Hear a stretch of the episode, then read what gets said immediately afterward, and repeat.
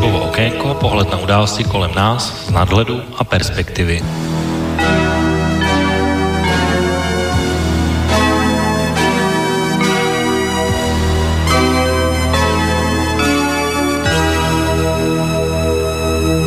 Příjemný páteční podvečer, vážení posluchači, od mikrofonu vás vítá Intibo a začíná relace Okénko s datem třicátého prvního ledna roku dva tisíce dvacet. Dnes máme vlastně po dalších dvou týdnech před sebou, myslím si, opět velmi zajímavou debatu, protože naším hostem bude člověk, který už tady dlouho nebyl a je, myslím, velkou mojí radostí, že přijal pozvání, aby se dnešní relace zúčastnil, protože to bude aktivní poslanec parlamentu České republiky.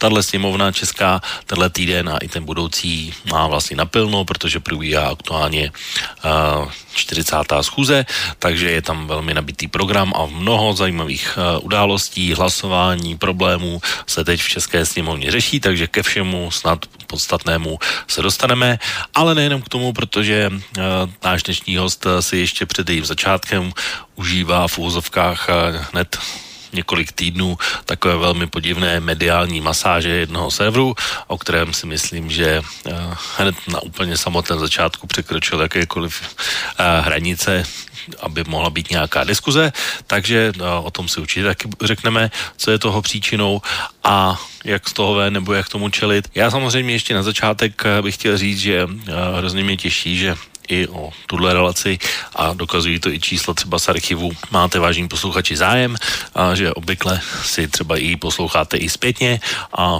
velmi mě potěší, když třeba posluchač napíše, že třeba se mnou nesouhlasí, ale že, si, že ji přesto rád poslouchá, tak to si myslím, že je to ocenění, které já, nebo za které já určitě děkuju. Ještě druhou věc bych chtěl asi říct na začátku, protože dnes se budeme asi převážně bavit o české politice, ale náš host je vlastně zahraniční expert jedné našich politických stran, takže určitě dojde i na nějaká zahraniční témata. Vy víte, že já tady velmi často a pravidelně se zabývám děním i ve Spojených státech a v případě impeachmentu, takže do... celý proces se dostal vlastně do závěrečné fáze v Senátu. My jsme se teda o něm bavili třeba i minulý týden v relaci Hodiny vlka. Škoda, že jsme ji třeba neměli o den, dva později, protože uh, o minulém víkendu vybuchly zase další výbušné informace, kdy bývalý bezpečnostní poradce John Bolton, ano ten, kterého mnozí nesnáší kvůli Venezuele, tak připravuje knihu a uvádí tam, že skutečně to je tak, že Donald Trump podmínil poskytnutí pomoci Ukrajině výměnou za stíhání Joe Bidena. Dokonce tam uvádí, že uh, určité ústupky provádí i proti Číně uh, a Turecku, a pokud uh, se mu dostane nějaké obhacování ve smyslu jeho rodinných příslušníků, tak jim vychází vstříc. Takže velmi výbušná kniha, asi pravděpodobně to bude od Johna Boltona. A takže to jsou takové věci, které ještě jsou tak jakoby mimochodem. Možná, že o procesu impeachmentu i tady dnes budeme určitě také mluvit, protože náš host, myslím, a hlavně jeho strana patří k nej, nebo patřila aspoň do nedávna k největším zastáncům právě amerického prezidenta, a jestli to platí ještě teď, to se pokusím zeptat. Každopádně já dnes, protože máme to opravdu hodně, o čem bychom dnes měli mluvit, tak nebudu dneska nějak úvod prodlužovat ani žádnými audioukázkami a hned vlastně našeho hosta přivítám, protože je připravený v tuhle chvíli na Skypeu a měl by to být, tak jak určitě, vážení posluchači, víte z programu, tak měl by to být poslanec našeho českého parlamentu, respektive sněmovny za stranu přímé demokracie Tomia Okamura, pán Jiří Kobza. Pane Kobzo, doufám, že se slyšíme, vítám vás tady po čase v relaci Okénko a jednak jsem tedy rád, že jste přijal pozvání do této relace a jsem rád, že jsi tady snad dnes opět, jako vždycky, když jste tady byl, takže jsme si i otevřeně popovídali o určitých věcech, které třeba nebyly pro vaši stranu příjemné. Takže přeji vám příjemný páteční podvečer a vítám vás ve vysílání v relaci Okénko. No, děkuji za pozvání. Příjemný večer vám i posluchačům. Jenom na úvod bych rád upravil trošku název našeho hnutí, protože když jsme zakládali eh, stranu svoboda, hnutí Svoboda a přímá demokracie, tak to bylo v době, kdy drtivá většina eh, voličů netušila, že Úsvit už není Tomio Okamura. Protože po rozpadu Úsvitu vlastně Tomio eh, odešel, nebo byl tak nějak jako vyštípán. A došli jsme k závěru, že bude rozumné založit novou, novou stranu, nové hnutí, jenomže uh, byl problém, jak, jak poslat tu základní message, ten základní poselství, že v novém hnutí je právě Tomio Okamura se svým programem, protože ten program, ten byl Tomia, ten si vzal s sebou. No a tak bylo nutné jméno Tomio Okamura zaregistrovat do názvu tohoto hnutí, takže ten první název byl Svoboda a přímá demokracie Tomio Okamura. Nikoli v Tomia Okamury, ale Tomio Okamura. Jo. To je verze, co jsem já říkal, no. A uh, po dvou letech, no, po třech letech, vlastně jsme dospěli k názoru, že už toto není nutné, že už naopak se to stává kontraproduktivní, protože to vypadá, že jsme strana jednoho muže, což nejsme. A byla uh, zaregistrována změna názvu, kdy už jsme jenom hnutí Svoboda a přímá demokracie. Tak to je jenom na úvod tady to. Tak koho, to se omlouvám, vlastně to jsem teda upřímně řečeno, já ani úplně nezaregistroval a možná i to jméno Tomio Okamury jsem k tomu dodával tak jako automaticky, protože tak se mi to hmm. tak jako i, i běžně je to tak jako médií prezentováno, že to je strana Tomia Okamury jako nejvýraznější tváři, podobně jako se říká hnutí ANO Andreje Babiše, tak, tak asi tak nějak bych to viděl, ačkoliv teda oficiální název je samozřejmě tedy v případě ANO, jenom ANO, nebo ANO dva tisíce jedenáct úplně přesně, ale říká se to vlastně, vlastně jenom taky zkráceně ANO a Andrej Babiš a, a tak pokud je to tak, tak jsem rád, že jste to vedli na pravou míru samozřejmě. Ale jen kosmetika. Dobrá, tak pojďme k podstatnějším věcem. No, dneska je vlastně, jak jsem říkal v úvodu, dneska máme opravdu hodně věcí, o kterých bychom mo- mohli mluvit a, a dneska jsou samozřejmě plná média různých informací o čínském koronaviru. Mně je teda bližší informace, že v Česku vypukla plošná chřipková epidemie, ale přes to dneska je dnešní den takový úplně speciální, protože je to takzvaný Brexit Day, a, tak a, já se taky za, vás zeptám takhle na úvod, prožíváte vy ho nějak úplně extra, nebo je to pro vás taky běžný den, nebo to prožíváte emotivně jako Nigel Farage podobně? No tak já to, bych to řekl, osobně neprožívám, protože moje přítelkyně zrovna nedávno porodila, dneska jsem je přivezl domů, tak mám úplně jiné starosti. No tak to gratulujeme samozřejmě, a já teda. Děkuji. A takže, takže na druhou stranu pro nás, kteří jsme euroskeptici a kteří vidíme prostě, jak ten naprosto šílený moloch Evropské unie, kterou vedou nekvalifikovaní lidi, kteří jsou kolikrát, já nechci říct pomatení, ale zmatení, takhle to je možná přesnější, kteří, když poslouchám novou předsedkyni van der Leyenovou, která blábolí něco o tom, jak za dvacet let bude Evropa uhlíkově neutrální a za dalších deset let bude uhlíkově negativní, že bude spotřebovávat víc uhlíku, než ho bude produkovat, tak tato dáma zřejmě nechodila do základní školy, jo, protože jinak by věděla, že největším zdrojem u kysličníku uhličitého jsou rostliny a zřejmě v životě neslyšela termín fotosyntéza. Jo. A zřejmě jí nikdo neřekl, že uhlík je základní prvek molekuly bílkovin a vlastně, že bez uhlíku to prostě na Zemi nejde. Jo. Takže to je jedna věc. Druhá věc je klimatické změny. Víte, když tady o tom, o tom mluvím, tak samozřejmě jako protestovat proti výkyvům zemské osy mně přijde, přijde, řekl bych, velmi zvláštní. Protože každý, každý ví, že už v juře, když tady běhali ještěři, tak tady byly tropy. Jo. A kvartéru, v pozdním kvartéru vlastně přes Evropu přešel několikrát ledovec tam a zpátky. Planeta se ohřála, ochladila, ohřála, ochladila. Tak to chodilo prostě dokola.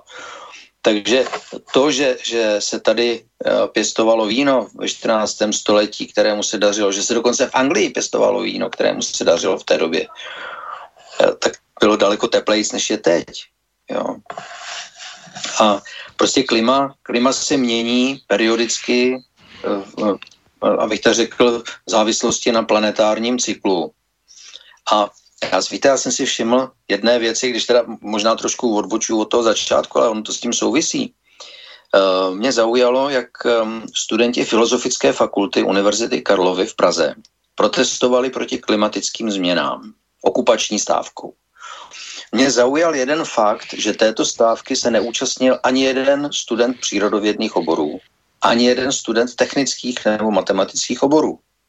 Tam byli jenom filozofové a mi to přišlo jako protože já jsem absolvoval Přírodovědskou fakultu Univerzity Karlovy v Praze v roce osmdesát. A mně to přišlo, jako kdybychom my si sedli s kamarádama nebo se spolužákama prostě v aule a řekli jsme tak, a my tady uděláme okupační stávku proti Kantovi, nebo proti nějakému jinému filozofovi, já nevím, Sartrovi třeba, nebo Marxovi, nebo já nevím komu. No, Marx by asi neprošel tenkrát, ale, ale Sartre by prošel určitě. Jo. Jako, rozumíte, oni protestují proti něčemu, o čem vůbec nic nevědí. A dorazil to jeden účastník demonstrace Fridays for Future, který, která byla na Malostranském náměstí, nějací středoškoláci. A jeden můj kolega se jich šel zeptat, říkal, pánové, až teda vypneme všechny ty uhelné elektrárny a odpojíme všechny jaderné elektrárny, kde pak si nabijete svoje mobily a, a tablety a tohleto. A odpověď byla, no přece ze zásuvky. Jo, takže jako... Tady, jsem čekal teda ze slunce původně, nebo z větru, nebo tak něco. Tady se dostáváme, dostáváme prostě jako... Já ne, já tím dokazuju jenom prostě tu absolutní nekvalifikovatelnost a pomatenost prostě toho, toho, co se děje v současnosti. To nemá žádný odborný grunt. Zrovna tak, jako chtějí bojovat proti uh, znečišťování a nutějí prostě lidi, aby šmírovali, kdo čím topí. Přitom by stačilo, kdyby... protože v rámci E U cena elektřiny musí být tržní, že jo? Tak cenu elektřiny nechali, odbourali všechny ty položky za solární barony a podobně z toho, dali na to nulový D P H a řekli lidem, ať to pije elektrikou. A v ten moment to ovzduší tady bude vypadat i v zimě úplně jinak. A bylo by to levný, ale víte, ono totiž dochází k tomu, že vlastně všechny, všechny opatření, které se dějí, tak se dějí na úkor obyčejných lidí, jo? Je to, je to v podstatě privatizace zisků, to znamená, ty koncerny na tom vydělávají, ale socializují náklady a ztráty, to znamená, ti obyčejní, ti nejchudší to zaplatí. A to, a to samozřejmě je hrozný. No, já bych určitě, tady o tohle by mohla být velká debata i vzhledem k tomu, tak tady máme teď shodou okolností téměř každý den takové různé informace o tom, že je to nejteplejší období a podobně, takže asi nějaká změna dochází. To, co asi všechny znepokojuje, spíše ne to, že se to děje, ale spíš, že se děje tak rychle a že vlastně věci, které se dějí třeba už teď, se měly podle nějakých předpokladů z několik let starých, se vlastně měli třeba až za deset let a už jsou tady teď a mizí tady doslova před očima ledovce a podobně, takže tohle vás třeba neznepokojuje, i, že třeba i ta rychlost, jako jenom tenhle faktor rychlosti. Tak já jsem geolog a studoval jsem vlastně geologickou minulost země, to byl jeden, jeden ze zkoušek a prostě ty, ty změny klimatu se tady dějí, to znamená mění, máme důkazy, že prostě v tom čtrnáctém století se tady pěstovaly mandle. Jo, takže prostě ty, ty změny se dějí cyklicky a fakt je, že za mého mládí, když jsme měli, já nevím, tři čtyři dny, kde bylo teplo přes třicet, tak samozřejmě jsme si to užívali. Teďko se ty teploty blížejí výrazně výš, ale prostě ten, ta, ta zemská osa funguje a vykybuje se, to, to prostě s tím se nedá nic dělat. A, a já si myslím, že ta a, hysterie okolo a, životního prostředí je zase jenom velký biznis. Že, že tam jde zase jenom o peníze, protože podívejte se, a, je obrovský tlak, bude elektromobilita. Všichni jsou z toho, jak, jak posedlí, všichni mluví o elektromobilitě. Ale současně chtějí vypínat elektrárny. Máte představu, až prostě všichni budou mít tady elektroauta a povypínají se elektrárny. Máte představu, kolik bude stát elektřina? No, mám představu, že všechny benzínky se nahradí asi nějakými podobnými a, a jsem zvědav teda, jak to, jak to mimo, mimochodem ta elektrická síť jako utáhne. To je takový docela téma, protože i teď se občas stane, jako že, že to neutáhne vlastně. No. No ne, ono jde, ono jde o to, že prostě ta elektřina nebude a tím se připravuje obrovský biznis vlastně těch elektrárenských lobby, protože tím pádem zaplatíte za kilowattu, a ne tisíc korun, dva tisíce korun. Jo? No, já rozumím. Já... Když, se podívejte, když se podívejte, všichni se tady vohání ochranou životního prostředí, ale když Němci odstaví elektrárnu, tak nám zdraží kilowattu o dvě šedesát. No problém jo? je, že my hodně moc vyvážíme těch našich kilowatt ještě, které máme, které se vyrábí tady u nás, protože to je tak přece tak dlouhodobě, že my vyrábíme více elektřiny, než spotřebujeme reálně. Ale může se to samozřejmě otočit, protože když Němci budou mít nedostatek, tak samozřejmě. Ale, ale ne, to je, to je zase, zase bez Evropské unie, a jsme zpátky u Brexitu, by tohle nebylo možné. No, protože bez Evropské unie my bychom tady měli svoji vlastní síť, zásobovali bychom se sami, vytvářeli bychom si svoje vlastní životní prostředí tím, že by bylo elektrifikované. Jo? A až potom teprve, co by zbylo, tak, jsme uvažo- tak by se dalo uvažovat o tom, že se to vyveze, anebo že se ta elektra- elektřina uloží třeba do nějakých přečerpávacích přehrad nebo do něčeho takového, kde se dá zase uh, vyrobit. Ale teď, teď je prostě cena elektřiny svázaná, je na tom navázaná spousta dalších poplatků, aby Čes prostě se dostal ke svým obrovským ziskům. Jo. Ale já chci říct, že prostě ten systém je špatný, protože uh, my jako občané České republiky si platíme stát formou daní. Jo. To znamená, já hluboce nesouhlasím s tím, že třeba uh, školství musí být uh, soběstačné nebo ziskové. Jo, v momentě, kdy začnete platit školy podle počtu žáků, podle počtu studentů a oni prostě lemply a trouby nemůžou vyhodit, který na to nemají a kteří tam zabírají jenom místo, protože by přišli o peníze, pak je něco špatně. V momentě, kdy začnete zdravotnictví posuzovat podle toho, jestli je ziskové nebo neziskové proti všeobecné zdravotní pojišťovně, no tak je taky něco špatně, protože my si to zdravotnictví přece platíme. Všichni platí zdravotní pojištění. Jo? A tak, no, samozřejmě jako te, te celý, celý systém prostě jako nastavený špatně, podle mýho názoru. Určitě, ono, jenom to financování školství, to mimochodem teď se nějak měnilo, že to dříve to bylo na žáka, teď už to ale není na žáka. Pam, pamatuju si to dobře, že teď je to, myslím, od nového roku jinak. Já mám takový pocit, že to je ještě v procesu, tenhle návrh, ale nejsem no. si úplně jist. Ale mluví se o něm určitě, takže vím, že jsem o něm slyšel. A, ale pojďme se tedy vrátit, pane poslanče, k těm zahraničním věcem. Já jenom, když jsem tady zmiňoval v úvodu Donalda Trumpa, tak jsem uh, měl samozřejmě na mysli, že, jak, jak jsem říkal v úvodu, že se pokusím zeptat, jak to máte s Donaldem Trumpem vy, protože myšlo i třeba vaše strana, tak uh, vlastně jste byl takový velcí zastánci, nicméně od té doby, co jsme se třeba, co jste nebyl tady v relaci, tak uh, staly se vlastně věci, které se týkají iránského generála a podobně, uh, tak uh, vlastně v podstatě taková druhá velká zpráva tohoto týdne, která by mohla být zahraniční, tak by se mohla týkat Trumpova takzvaného mírového plánu pro Izrael a Palestínu. Tak vy jste vlastně odborníky z hlediska téhle oblasti Blízkého východu, tak zeptám se vás, co si o ní myslíte, nebo jak ho vidíte ze svého pohledu a zkušeností a jestli to je cesta, jak se věci můžou posunout dál, nebo nikoliv. No, co se týče amerického prezidenta Donalda Trumpa, tak já jsem ho považoval za výhru ve srovnání s tím, co mohlo nastat, kdyby to vyhrála Clintonová. Jo, musíme to brát jako z tohoto pohledu. A pro mě, jako člověka, který se pohyboval v biznisu, je Trump naprosto čitelný. Jo, protože on jedná a myslí jako obchodník. No a uh, akce, které provádí. Víte, já jsem sledoval na tom přijímacím konci vlastně e, americkou zahraniční politiku hodně dlouho a pochopil jsem, že prostě tam jde vždycky především o to, kdo bude v Americe prezidentem.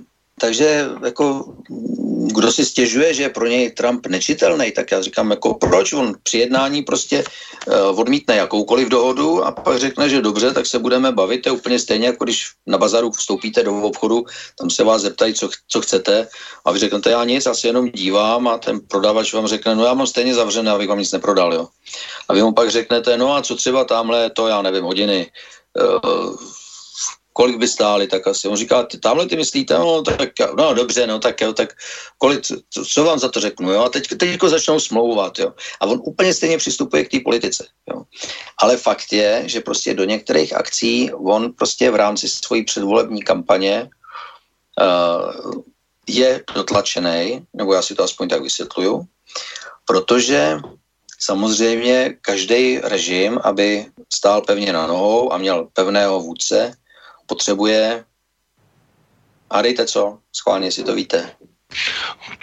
Pevného vůdce, když potřebuje, no, tak Donald tam hraje hodně na efekt, takže potřebuje mít takový ten dojem, jakože se o vás postarám a ráznou pěst občas bouchnou do stolu, bych tak řekl já na první dobrou. No, no to je až B, že jo, ale to A... Tak to nechám na vás v tuhle chvíli. No, potřebuje vnějšího nepřítele. Jo, takhle, no tak ano, tak já jsem to bral z vnějšího pohledu, jako pro zahraniční no. politiku, tak. No, no potřebuje, ale jak, jak, jakýkoliv takovýhle režim, že jo. Uh, Kim Jong-un taky potřebuje uh, vnějšího nepřítele, jo. Izrael, kolik má nepřátel okolo, Irán, kolik má nepřátel, Saudská Arabie, kolik má nepřátel, jo.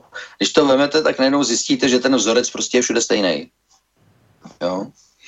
A před těma prezidentskýma volbama samozřejmě tohle hraje roli a já každému říkám, jako e, dobře, e, Trump to teďko před volbama rozšťourá a uvidíte, že krátce před volbama se projeví jako mírotvorce, jo, jakože prostě on je schopný ty smlouvy dosáhnout a podobně a, a on totiž navzdory tomu, co se říká v našich médiích, on má obrovskou podporu mezi obyčejnýma lidma v Americe. Takže je jako hodně pravděpodobný, že bude zvolený znova.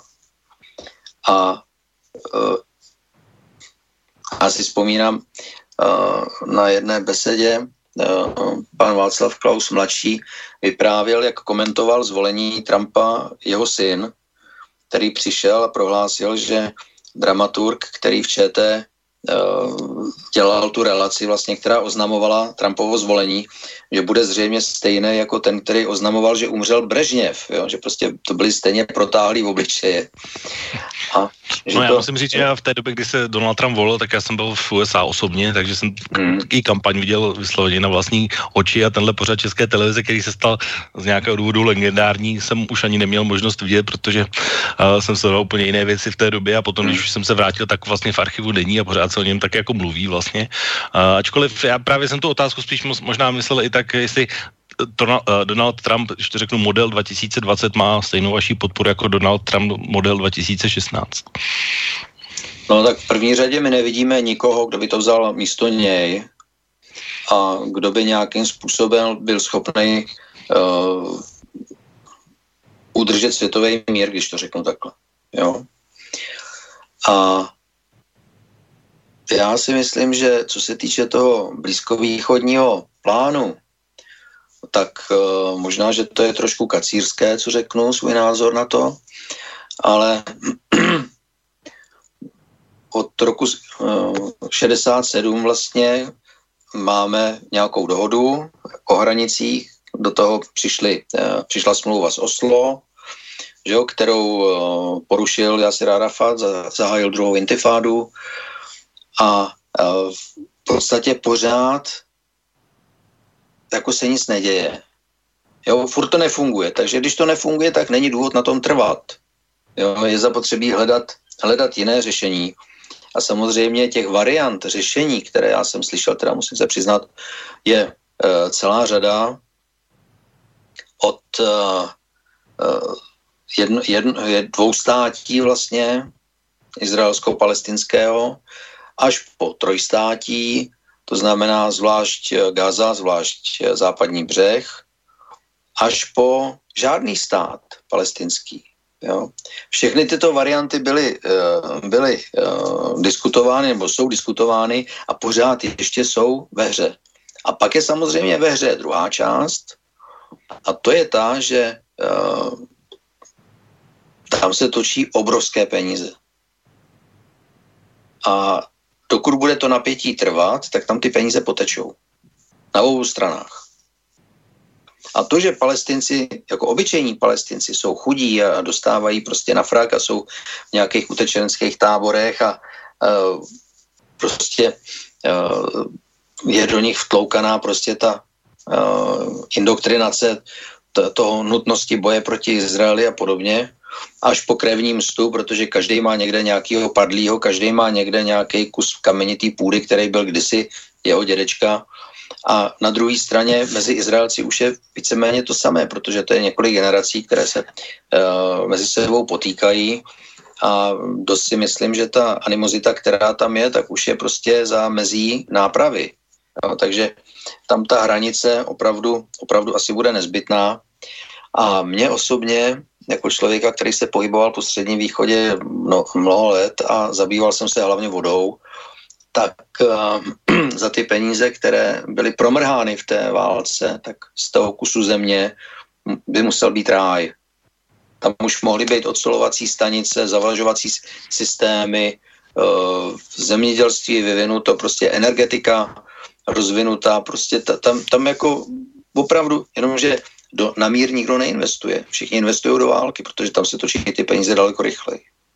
No já jsem měl z toho takovou impresi, když jsem tak jako sledoval po očku tu, tu tiskovku, kde byl Donald Trump a Benjamin Netanyahu, tak vlastně uh, ona na České televizi šla hned simultánně, hned reálně a ještě vlastně ani, myslím, Donald Trump dokonce sám nedomluvil vlastně ten, to představení toho plánu a hned dole šlo vlastně jakoby reakce z Hamásu podobně, že hmm. Palestinci nejsou na prodej a nepřijatelné a nenechají se koupit, respektive prodat, tak teď je spíš otázka, jenom jak jste říkal, hodně toho obchodnického umu Donalda Trumpa, jestli třeba v, tohle, v těhle oblasti se to vůbec tohle dá použít, protože zase zatím, že jakoby nějaké přijatelné řešení pro všechny není, každý má nějaký svůj kus své pravdy a nikdo nechce už desetiletí ustoupit a ve jménu té své pravdy, když to řeknu takhle, aspoň tak se mi to jeví a, a vlastně ta reakce, jenom i že to třeba ti Palestinci nebyli tam spolu, tak vlastně ukazuje vlastně, že to je trošku asi nevyvážené zřejmě, nebo velmi nevyvážené ve prospěch jedné nebo druhé strany. No, víte, v té oblasti platí jedno pravidlo, že tam není mír, dokud, je vítěz, dokud není vítěz. A vítěz je ten, který zlikviduje svoje oponenty. Takže dokud tam máte Hamas a Fatah, nemluvím o nějakých menších skupinách, kteří těžko budou ochotní se dohodnout na nějaké společné vládě a do toho máte kmenové náčelníky, kmenové uspořádání, zahraniční vlivy, zahraniční finanční vlivy, tak uh, tam uh, vidím velmi malý prostor pro nějakou dohodu a pro nějaké nastolení míru. A jak říkám, je mi líto obyčejných lidí, protože ty to odnášejí odnášej hodně tvrdě.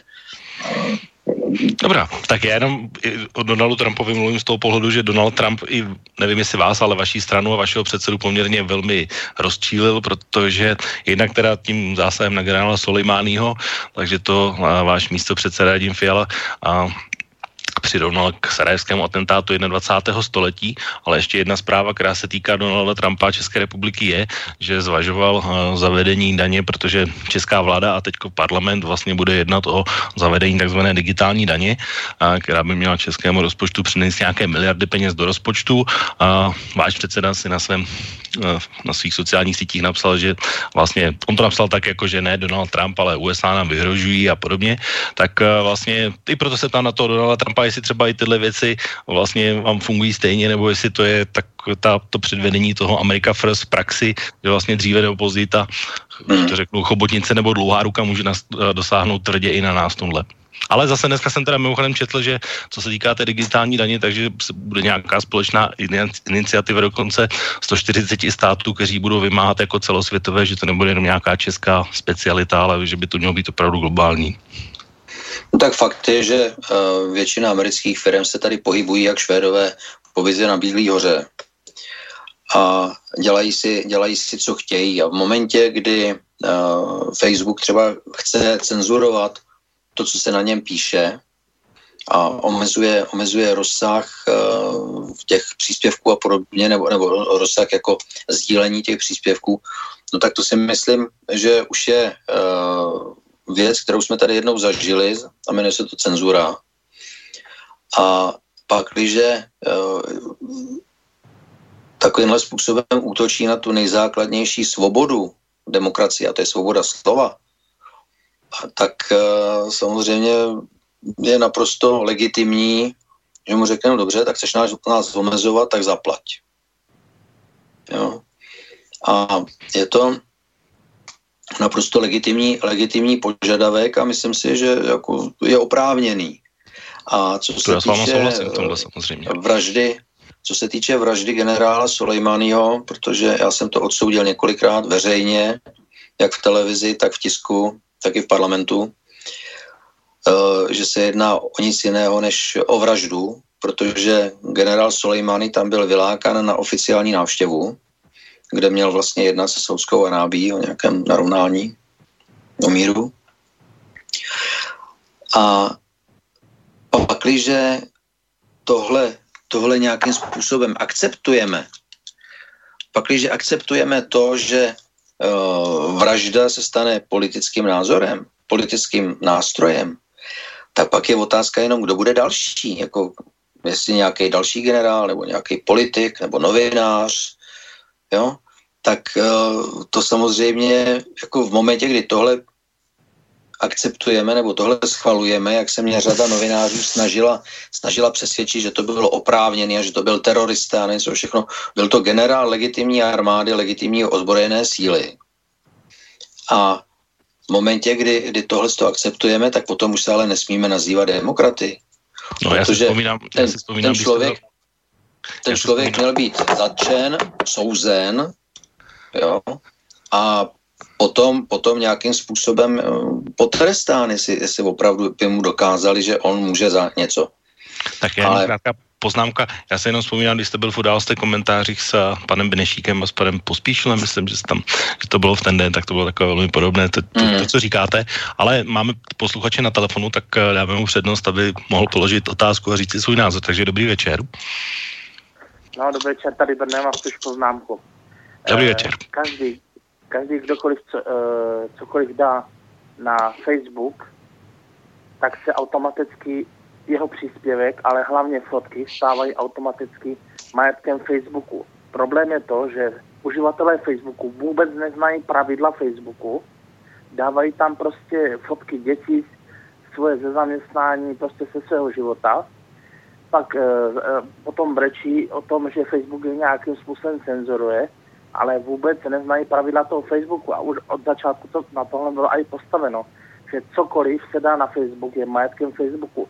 Něco jiného je třeba portál rajče tečka cé zet, kdy většinou ten portál vznikl za účelem, že matky na, na, na mateřské takhle tam si dávali své rady a třeba i fotky svých dětí a tak dále, ale tento portál nebyl takhle postaven, jo? Takže se nestával automaticky fotky majetel, majetkem té, tohoto portálu. Takže všichni, kdo to dá na Facebook, by si měli napřed přečíst hlavně pravidla. To je vše, díky za tím nadchle.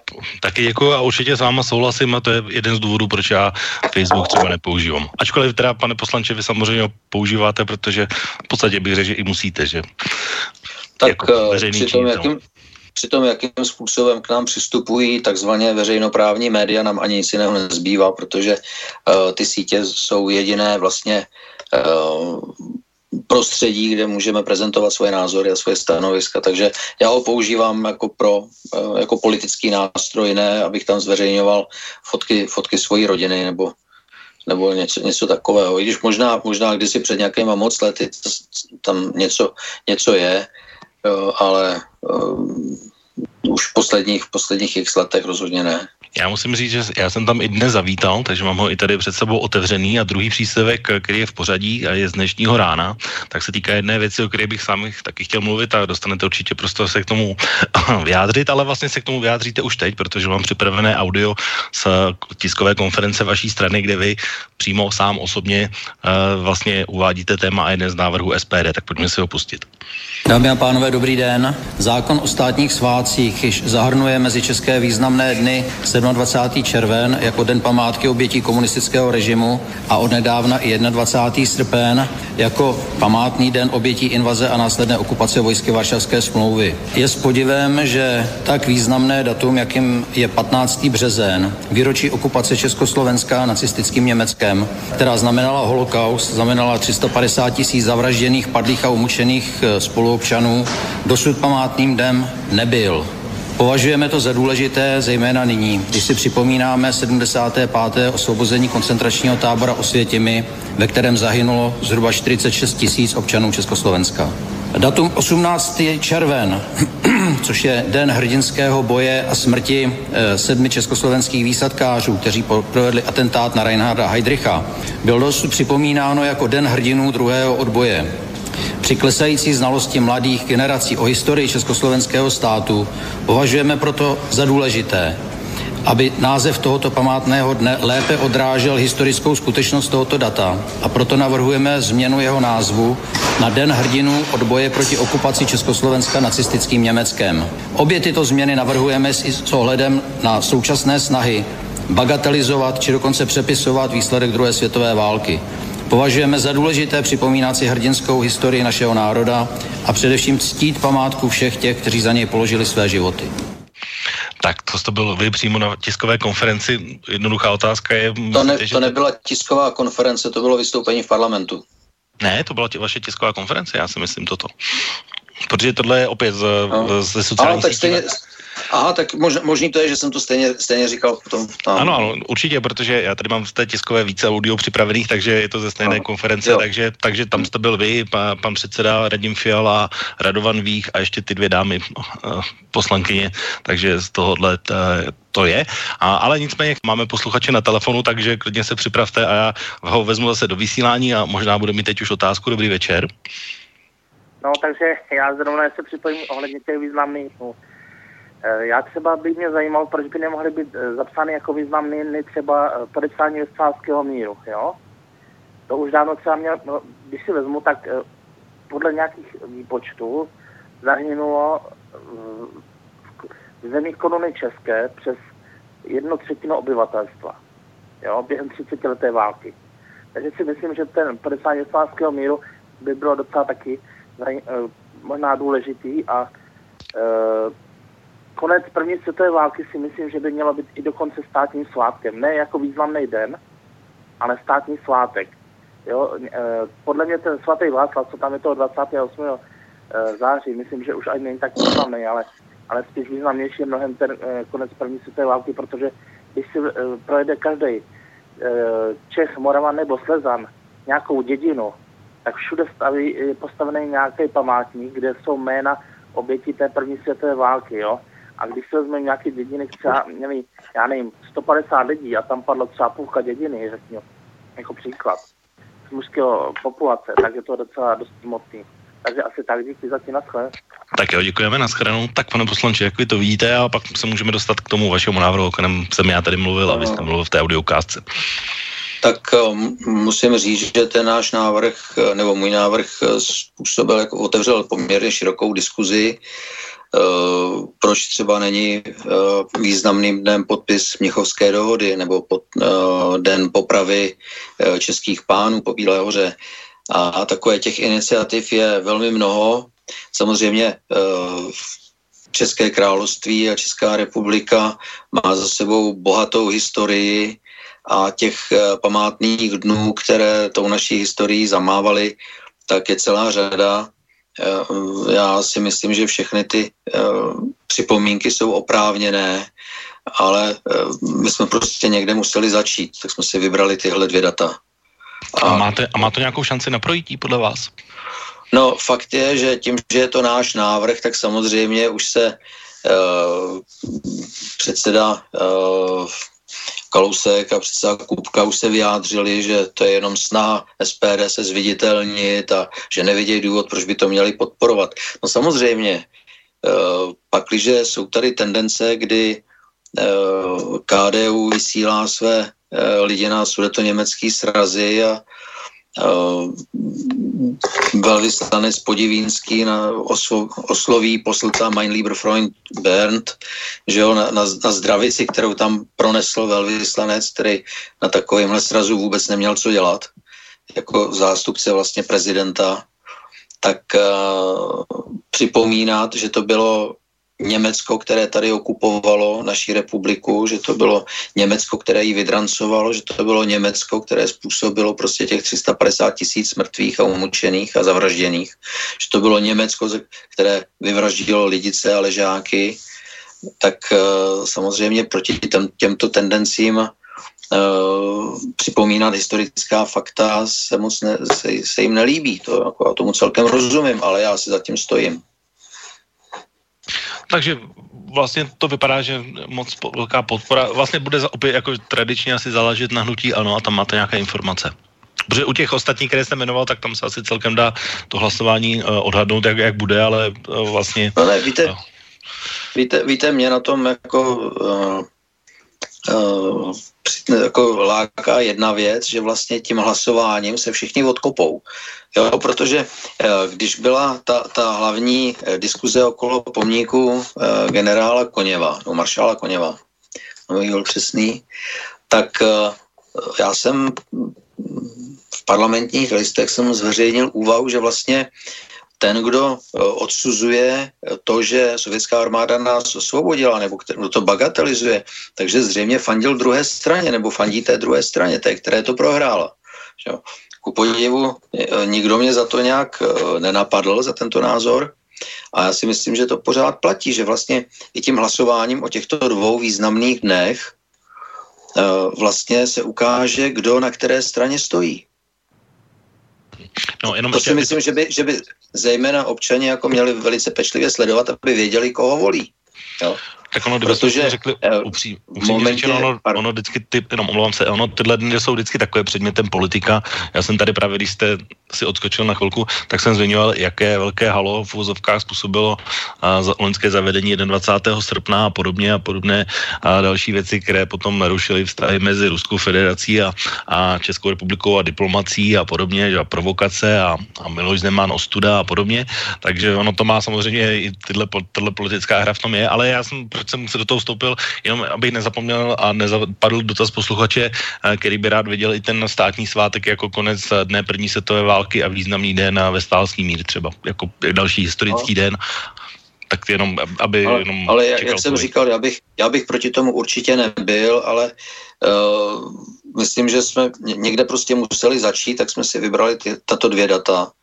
Protože těch, těch významných dnů potom, jak jsem říkal, je, je velmi mnoho a třeba, třeba na ten uh, podpis Mnichovské dohody a, a popravu uh, českých pánů, na to už běží petice dokonce, takže uh, dotyčnému pánovi, když udělá nějakou petici, aby tyto dva dny byly uznány jako, jako významné dny nebo státní svátek a nazbírá nějaký podpisy, přinese ji jako občanskou iniciativu do parlamentu, tak uh, určitě to podpoříme. To jako není důvod to nepodpořit.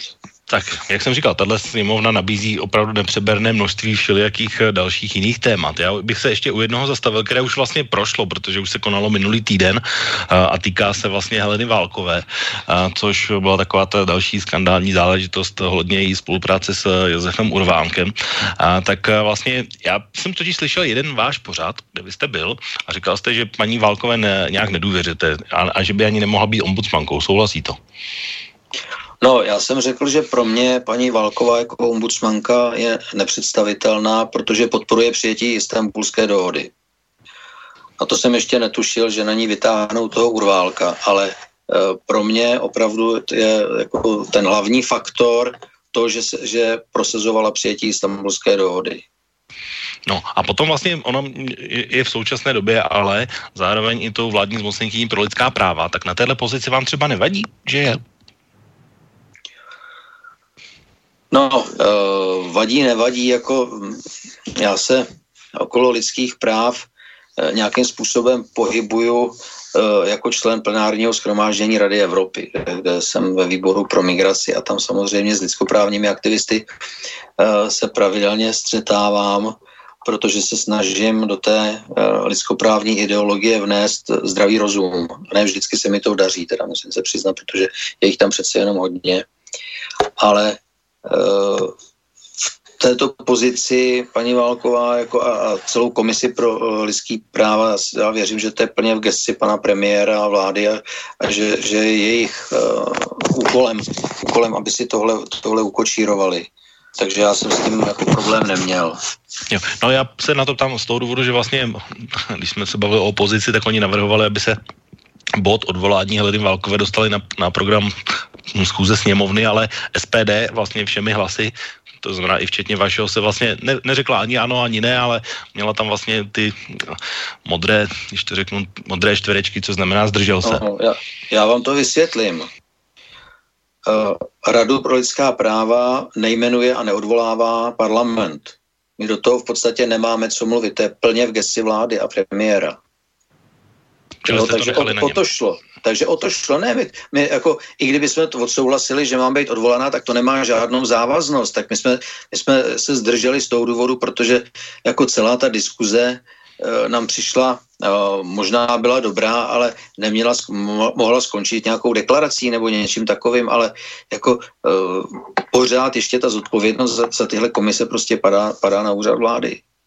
Hm? No, já proto jsem se ptal, že, když jsem slyšel ten pořad, tak jsem pochopil, že pro vás paní Válková je, je jakoby nepřijatelná en bloc a její výklad lidských práv, ať už v pozici současné nebo případně té povýšené v pozici ombudsmanky, není přijatelná. Tak jenom je to, hmm. jsem chtěl jenom si vysvětlit, jestli to, ten její výklad lidských práv v téhle pozici by byl jiný, než v případě, když by se stala ombudsmankou, pokud je třeba zastánkyní Istanbulské smlouvy. Hmm.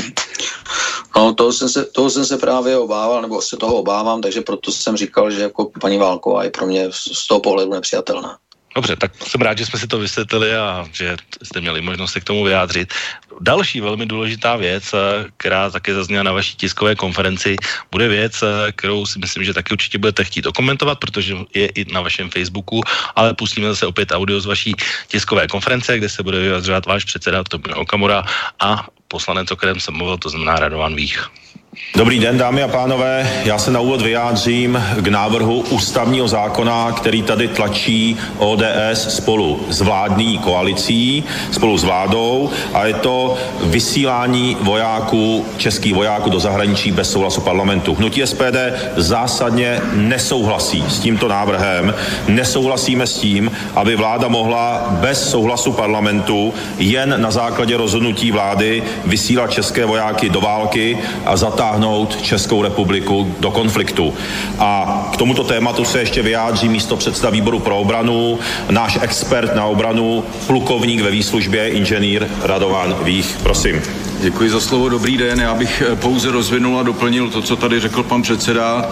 My kategoricky odmítáme změny ústavy ve smyslu vysílání, možnosti vysílání našich vojáků do zahraničí bez souhlasu Poslanecké sněmovny, respektive s pozdějším souhlasem Poslanecké sněmovny. My považujeme celý tento návrh za zbytečný. V současné době už totiž existuje možnost vysílání našich vojáků do záchranných, humanitárních operací, mírových, v rámci různých živelních pohrom a ekologických havárií.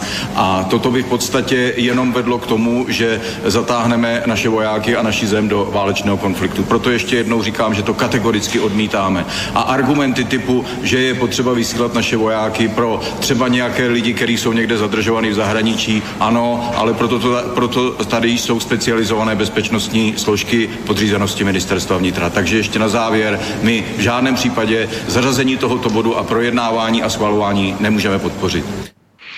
Tak to se skutečně stalo, protože bod se na jednání skutečně nedostal. Tak možná zase vysvětlení krátké. Já tedy úplně nerozumím. No, do, dostal, dostal, ale nebyl dojednán dokonce. Nebyl? No já hned řeknu, nebo tedy vysvětlím, proč to říkám, protože vaše kolegyně poslankyně paní Jana Černochová napsala na svůj sociální síť, že ano, Č S S D, K S Č M a S P D odmítla projednat jednodušší vysílání vojáků do zahraničí, až bude pan premiér znovu vojákům slibovat, že zjednoduší vysílání vojáků do zahraničí. Doufám, že si vzpomene na dnešní hlasování. Tak já vlastně jsem úplně nepochopil teda, protože Radovan Vích říká, že to vlastně není potřeba a že to je vlastně zbytečné a S P D s tím nesouhlasí, ale zase na druhou stranu tady proč vláda, a chápu tedy, že to bude asi ze strany vlády a premiéra, a že vlastně tohle navrhuje a proč to navrhuje a k čemu to navrhuje? No, já se teda musím přiznat k jedné věci, že ty argumenty, které obhajovaly tento návrh, mě docela vyděsily. Protože uh, tam byl jeden z argumentů, že vláda musí rozhodnout kolikrát okamžitě a nemůže čekat uh, na parlament, když se jedná třeba o záchranu nějakých českých občanů unesených uh, někým někde. Jo. Uh, zaprvé teda vláda může vyslat jednotku do termínu šedesáti dnů, to už má teď, tuto pravomoc. A za druhé, v momentě, kdy dojde k nějakému únosu někde, někoho, někým, jako byly ty dvě dívky v Palučistánu třeba, tak přece vy tam nemůžete poslat regulérní armádu nebo jednotku regulérní armády, protože to by se jednalo potom o akt agrese, to je intervence, prostě v podstatě útočíte na tu zemi. Jo. Tyhle věci se řeší diplomaticky a prostřednictvím tajných služeb ve spolupráci s místní vládou a ve spolupráci s místníma službama, protože jinak je ani nenajdete. Jo. Takže to je jenom tak jako technicky, technicky k tomu. Já jsem měl pocit, že prostě si, si tam dohadujeme, řekl bych, s vášnivými diváky amerických béčkových filmů, jak jejich komanda zachraňují někde v afgánských horách nějakou krásnou blonďatou pracovnici neziskovky, kterou unesli zlí talibánci a chtějí někde prostě prodat na trhu nebo něco, ale oni prostě tam jsou vyslaný a zachránějí. Jo. Já se obávám, že to je velmi vzdálené od reality, jak tyto operace probíhají. A celý ten, celý ten návrh z hlediska zahraničně politického, z hlediska obraného a takové mně přijde jako strašně amatérský a, a nebezpečný tady v tom. Já no, si to... myslím, že to, že to, co máme, to, co máme, úplně stačí a, a není nutno jako to rozvíjet dál. No, jestli, jestli tomu jedna poznámka, když se, pokud má být argument, že, že to je vlastně pro nějaký únos a podobně, tak já teda maně si vzpomínám nějakého člověka v poslední době, že by ho někdo někde unesl a že by jako bylo úplně nutno poslat někam armádu. To mi připadá úplně scestný. A i ty dvě dívčiny, o kterých jste mluvil, tak ty vlastně se v podstatě, sice s nějakým drahým výkupným, jestli to pamatuju dobře ten případ, tak se vrátili v pořádku do České republiky. Jedna je zajímavé teda, co se s nima stalo potom, že jedna u islámu zůstala, druhá ne. Jestli si to pamatuju dobře, a pak už se nad nimi nějakým způsobem zavřela voda. A, ale chápu to dobře tedy, že vlastně ten návrh jakoby v podstatě byl um, o vyslání armády, protože Česká republika je třeba součástí NATO, tak chápu, že na, na území státu NATO by asi nebylo třeba toho vyslání, nebo týká se to i zemí NATO, nebo jsou to nějaké jakoby třetí země úplně někde? Tam to, tam to nebylo určeno. Tam to nebylo určeno, ale... Uh, Další věc, co paní poslankyně Černochová ve svém představení tohoto návrhu zmínila, že se opírala o mezinárodní právo. Já potom ve svém vystoupení, když jsem ji oponoval, jsem říkal, že by neměla zapomínat na to, že v těch zemích, o které by se nejspíš jednalo, zaprvé platí místní právo. A když neplatí místní, tak platí kmenové právo. Protože v některých oblastech opravdu jako centrální moc končí na hranici hlavního města a pak nastupují místní náčelníci. Ale na každý pád v momentě, kdy tam pošlete komando, aby tam pátralo pro ně, po nějakých unesených lidech, tak je posíláte na smrt. No a to si myslím, že jako nikdo z nás by se nechtěl vzít uh, na svědomí, protože je to nezodpovědné, má to dalekosáhlé zahraničně politické důsledky a rozhodně to nepovede k cíli té mise. Tak máme takže takže na... z, toho, z toho důvodu prostě jsme, to, jsme proti tomu. Mm-hmm, tak máme posluchače na telefonu, dobrý večer. No, tady zase Brno. Já mám ještě jednu takovou poznámku. E, už je to možná i deset roků zpátky, kdy v podstatě skupinka asi pěti nebo šesti lidí odjela někde do Libanonu, tam řešit nějakou věc a v podstatě se tam nechal dekonspirovat jeden příslušník vojenské rozvědky. Všichni vlastně byli tam pozatýkáni a e, najednou pak se ukázala vlastně i fotka toho příslušníka vojenské rozvědky. Nevím, jestli vůbec ještě u té rozvědky pracuje nebo byl propuštěn, to nevím, ale ta, takhle prostě toto, co tam provedli, že v podstatě se odhalili, to úplně vypovídá o amatérské akci. To je vše, díky zatím, naschle. Tak děkuju a tenhle případ já jsem měl taky na mysli, ale, ale mluvili jsme se o těch dvou dívčinách, takže, takže třeba tohle je zase oblast Blízkého východu, tak takhle by se to teda mělo no, provádět podle návrhu, nebo? Ale, ale zase, zase to nebyla otázka, že by tam bylo vyslané komando, že jo, tam prostě zase to byla otázka diplomacie, vyjednávání a, a provázanosti tajných služeb. No já jenom, když tomu, to jsem tady četl vlastně ohledně paní Černochové, tak mě tam zaujala spíš ta věc, že vlastně jakoby ten, kdo to odmítl vlastně jakoby projednávat, nebo že ta, ona tam zmiňuje, jak jsem říkal, ČSSD, KSČM a S P D a ano, ale ve druhé větě píše, že až bude pan premiér znovu vojákům slibovat, že zjednoduší vysílání vojáků do zahraničí, doufám, že si vzpomene na dnešní hlasování, tak mi tam vlastně do toho vůbec nepasuje, proč Andrej Babiš slibuje vojákům, že zjednoduší vysílání, když potom jeho strana v parlamentu vlastně hlasuje proti tomu vysílání. To mi vůbec není jasný.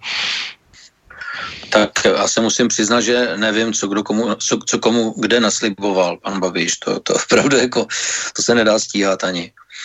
Ale uh, jako slibovat někomu, že pošlete někam, kde, kde jako má hodně vysokou pravděpodobnost, že tam teď pojede v pytli, tak uh, si myslím, že by bylo nezodpovědné, protože Tam, tam jako opravdu se tyhle věci řeší, řeší jinak, aby to fungovalo, protože jako řešit hrubou silou, to byste tam musel udělat invazi opravdu ve stylu pouštní bouře, ale potom ty rukojmí stejně nezachráníte, protože potom v podstatě odsoudíte k smrti. No, říkám, tak jestli to není takové standardní chování našeho premiéra, že když někoho vidí, něco slíbí a pak v zápětí po nějaké době už ten slib jaksi, jaksi vyšumí a je to vlastně úplně jinak. A já, se, já, já, si, já si taky neumím představit, jak usnadnit vojákům vysílání do zahraničí, protože i když fakt je, že třeba teďko, jak zase se zvedá ta druhá migrační vlna, tak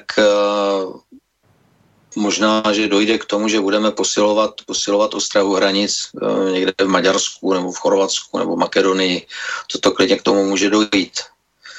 Ale no, proto e, jsem se právě jako pál, posílat, to třeba není motivované. Někam do Afriky nebo na Střední východ, jako, no, nevím.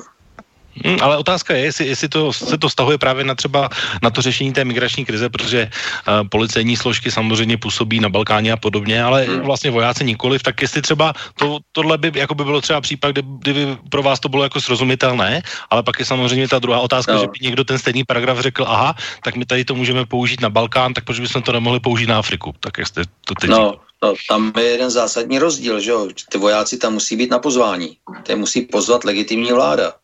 Vy tam nemůžete vtrhnout jen tak jako sám o sobě, že vykopnete dveře a řeknete, ale tak jsme tady. To nejde.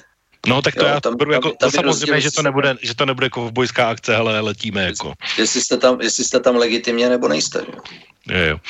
Tak ještě jedna věc, která se týká toho, a to je trošku z jiného soudku, ale vlastně jsou tady stejné strany, nevím, jestli to je pravda. Ano, S P D, ČSSD, O D S a K S Č M a nezařazení právě znemožnili korespondenční volby a prezenční volby v zahraničí na ambasádách. To je pravda? No, já doufám, že ano.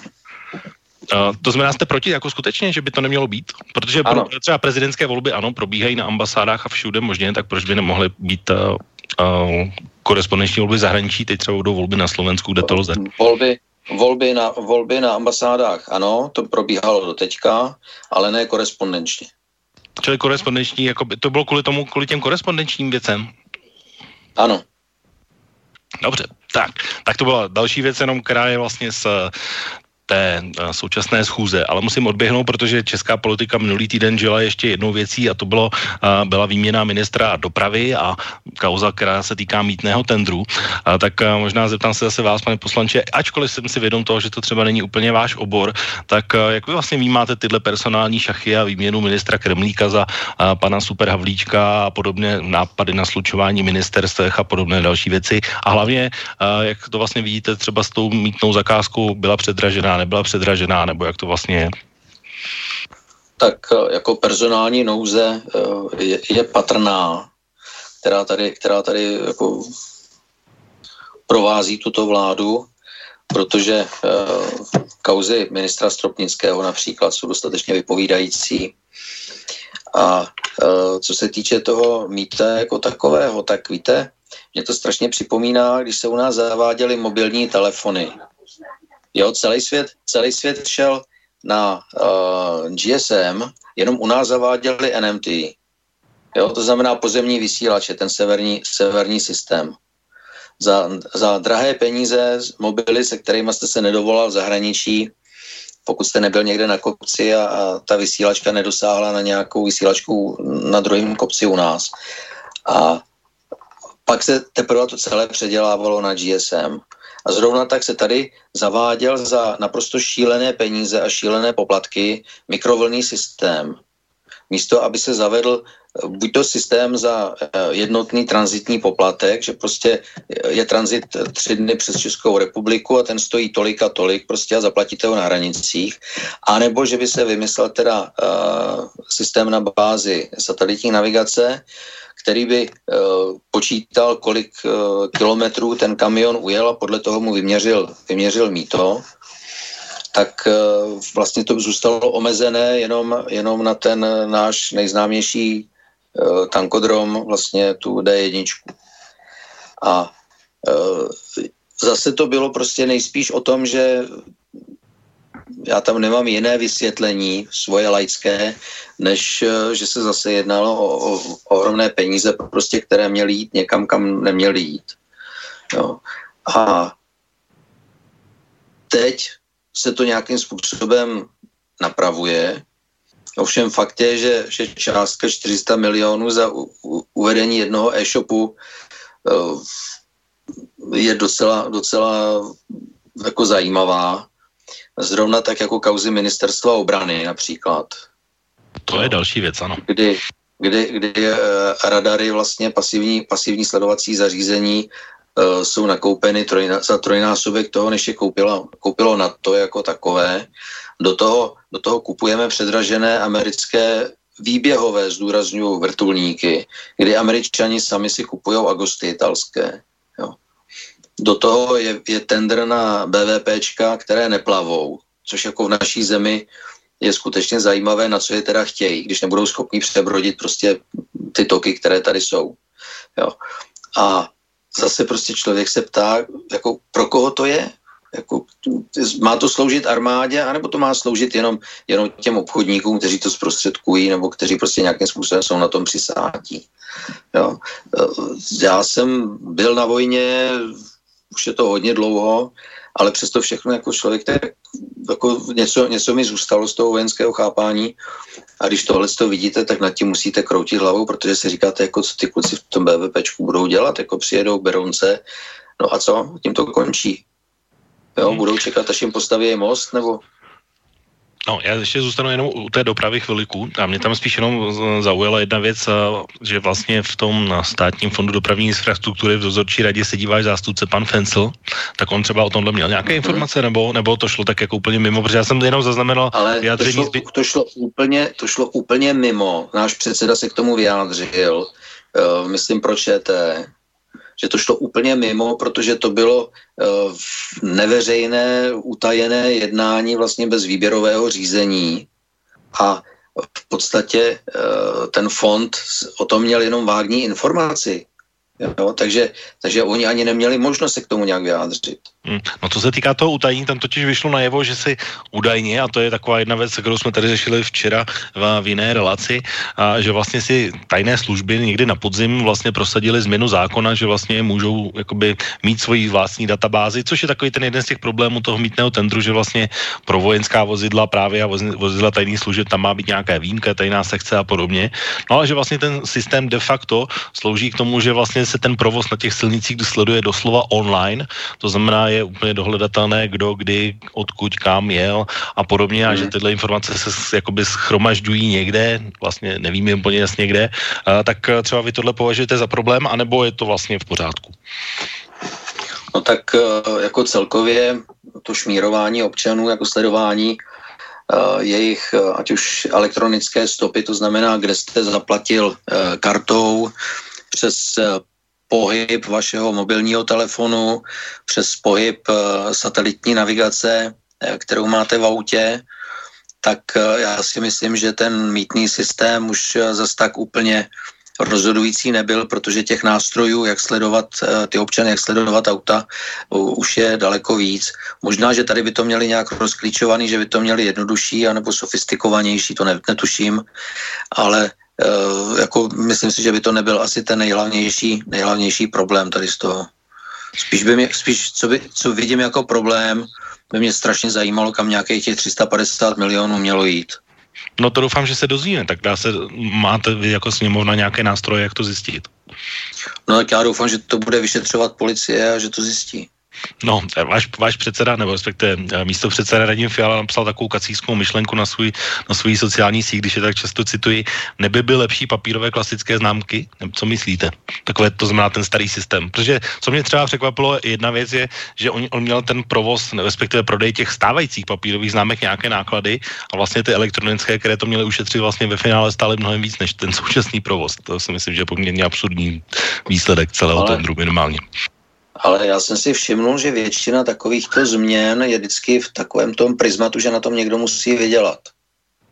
A, a že se šetří, ať to stojí, co to stojí, a většinou ty úspory e, jsou negativní a, Potom ty zvýšené náklady se zdůvodňují zvýšenýma nákladama, zvýšenýma, já nevím, zvýšeným počtem barev, který tam musel být a podobně, jako, jako když Metnar zdůvodňoval, zdůvodňoval ty, rad, ty radary, kde v podstatě tam říkal taky věci, které nejsou, nejsou pravda.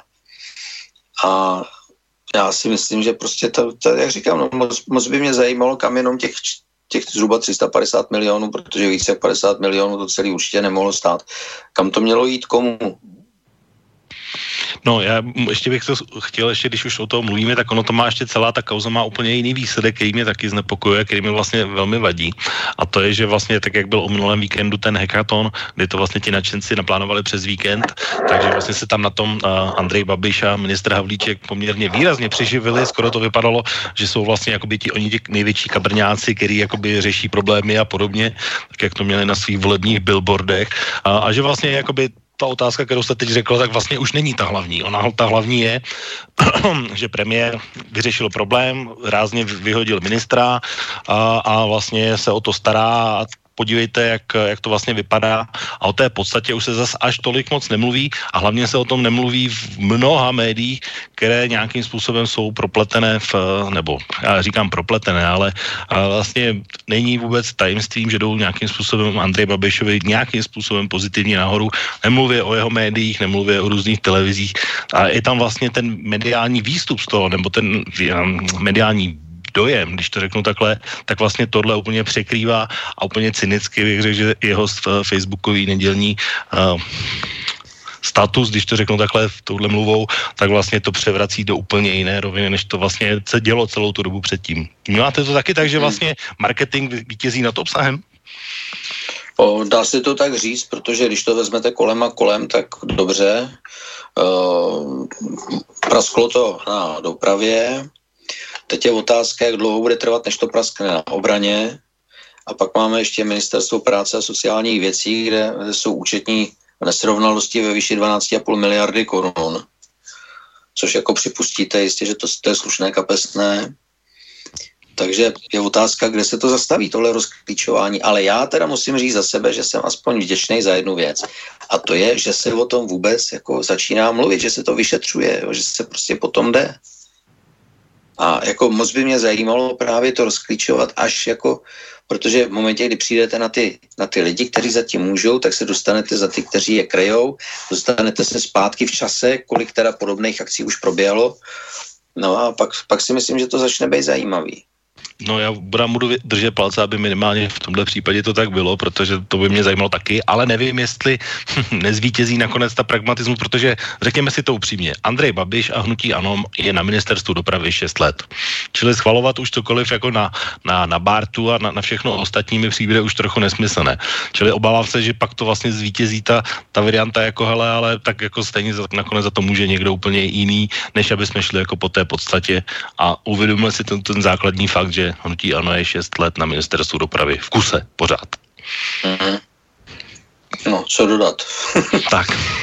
No, ale když už jsme teda u, té, u toho rozkrádání a těch různých kauz, tak zase jedna a velmi podstatná, myslím si, že i pro vás a pro vaši stranu také skončila ve poslanecké sněmovně a to je něco, čemu by se dalo říct asi závěrečná zpráva o stavu vyšetřování poslanecké sněmovny ve věci O K D. Tak tady, tady vás klamu, protože u toho jsem nebyl. U toho, u toho jsem nebyl, nebyl, protože, jak jsem říkal, měl jsem tady rodinné, rodinné určité problémy, tak ty poslední dva dny jsem se nezúčastnil. Takže bohužel k tomu, k tomu nemám nějaké nejčerstvější, nejčerstvější informace, ani dojmy. Dobrá, tak nedá se nic. Na rovinu vám to říkám. Myslel jsem si, že tohle bude třeba téma, které určitě budete mít, protože vaše strana tohle akcentuje velmi, a takže, takže dobře, a je to, je to další věc. Tak pojďme se posunout ještě k jedné věci, která si myslím, že a, bude taky velmi podstatná, sice ne na téhle schůzi, ale bude vlastně na té, pod, na té příští a, a to bude a, volba do Rady České televize. Tenhle týden byla uzávěrka všech různých a, kandidátů a podobně. A, ono, když jsem se díval na ten seznam, tak jich asi devadesát. Tak jenom zeptám se, a, vy máte... A, Takhle, bude to nějaký váš obor jako ve smyslu, že třeba tohle sledujete a máte nějak namyšleno, jakoby, které lidi nebo aspoň typologicky by tam měly být? A tak samozřejmě sleduji to a sleduji, sleduji, řekl bych zejména určitou míru zděšení v té politické sféře, která vlastně dosud se od to média a od Českou televizi opírala. A protože já jsem se zúčastnil toho semináře o České televizi, o jejich zprávách za rok šestnáct a sedmnáct. A ten byl velice, velice zajímavý. Ono potom uteklo, uteklo z toho video dokonce. A tam se projevila jedna věc, že ti členové rady e, jsou naprosto nekvalifikovaní, neinformovaní a v podstatě úplně mimo. Jo. A e, tak právě stejně jako kolega Juříček, který si to nechal tu zprávu zkouknout svým auditorem, tak e, já jsem si tu zprávu nechal taky posoudit, e, posoudit e, ekonomem, a dospěli jsme k víceméně stejným, stejným závěrům, že prostě ty finanční toky, které tam tečou, jsou naprosto neprůhledné, nejasné, daňové úniky, když tam jako někdo zmínil, zmínil vlastně, že Česká televize dělá zadarmo nebo za velmi přátelskou cenu reklamu galerii manželky generálního ředitele Dvořáka, tak jsem se zeptal, jestli teda to dodaňujou jako nepeněžní plnění, nebo jak to teda vlastně mají v té galerii. Na to mi neuměli odpovědět. Tak si myslím, že obměna té komise, nebo té rady vlastně, je na nejvíc potřebná. A samozřejmě, protože se jedná o komisi, která má kontrolovat především hospodaření, tak si myslím, že by tam měly být ekonomové. A ani ne politici, ani ne nějaký strejdové někoho nebo nějací příbuzní, ale prostě měli by tam být ekonomové, kteří skutečně uh, to začnou rozebírat a začnou, začnou um, abych to řekl, odvádět činnost, kterou si zaslouží ten plat, který, který v této funkci je, protože uh, je to nutné, tam, tam tečou, rozumíte, posledních x let uh, hospodaření České televize končí nulou. Tak jestli ale jste někdy... takovou. Ano, no, no dobře, ale jestli jste někdy podnikal, tak víte, že prostě uh, jako tohle, tohle nejde. A uh, rezervy, které byly vytvořené předchozím vedením, prostě se vypařujou, postupně se prožírají. Jo. Co se týče tvorby České televize, tak ta, ta, ta jako upadá neskutečně kvalitativně, protože to, co, to, co z nich leze, jako je, je opravdu nesrovnatelné s z úrovní pořadu snad za minulýho režimu, když byla ještě televize černobílá. A jako zpravodajství je manipulativní, jednostranně zaměřené, o objektivních informacích si můžeme nechat zdát. Takže tam opravdu je zapotřebí vědět, za co my vlastně platíme ty koncesionářské poplatky, jak se tomu říká vznosně, když je to vlastně televizní daň, jo? Protože je to vymahatelné, je to povinné. No, takže já si myslím, že především by se tam měla posoudit ta ekonomická kontrolní činnost té rady jako takové. A tam samozřejmě uh, už, uh, když se o tom, uh, když se potom podíváte na seznam těch lidí, tak zjistíte, no, tady před sebou, zjistí, takže, takže zjistíte, zjistíte, kolik z nich je ekonomů. No a, a podle toho, uh, podle toho, jaký odpor uh, se zvedá právě uh, z řady, uh, abych tak řekl, těch dosavadně spokojených funkcionářů a politiků proti některým z nich, tak to považuji za velmi dobré doporučení pro ty lidi. No, možná uvidíte i příští týden, protože příští týden má být veřejné slyšení, dokonce trojdenní ve poslanecké sněmovně, takže, takže ten seznam, když se podívám, tak do České televize to dokonce devadesát jmen, to si vůbec neumím představit, jak by se to dalo stihnout jakoby za tři dní, a, tak, anebo jak to, jak to probíhá. To vy teda budete se nějak účastnit třeba těchto slyšení? Nebo bude tam nějaký váš kolega? To ještě nevím, protože budu, budu samozřejmě, budu ve sněmovně, ale nevím, jak bude probíhat zasedání sněmovny.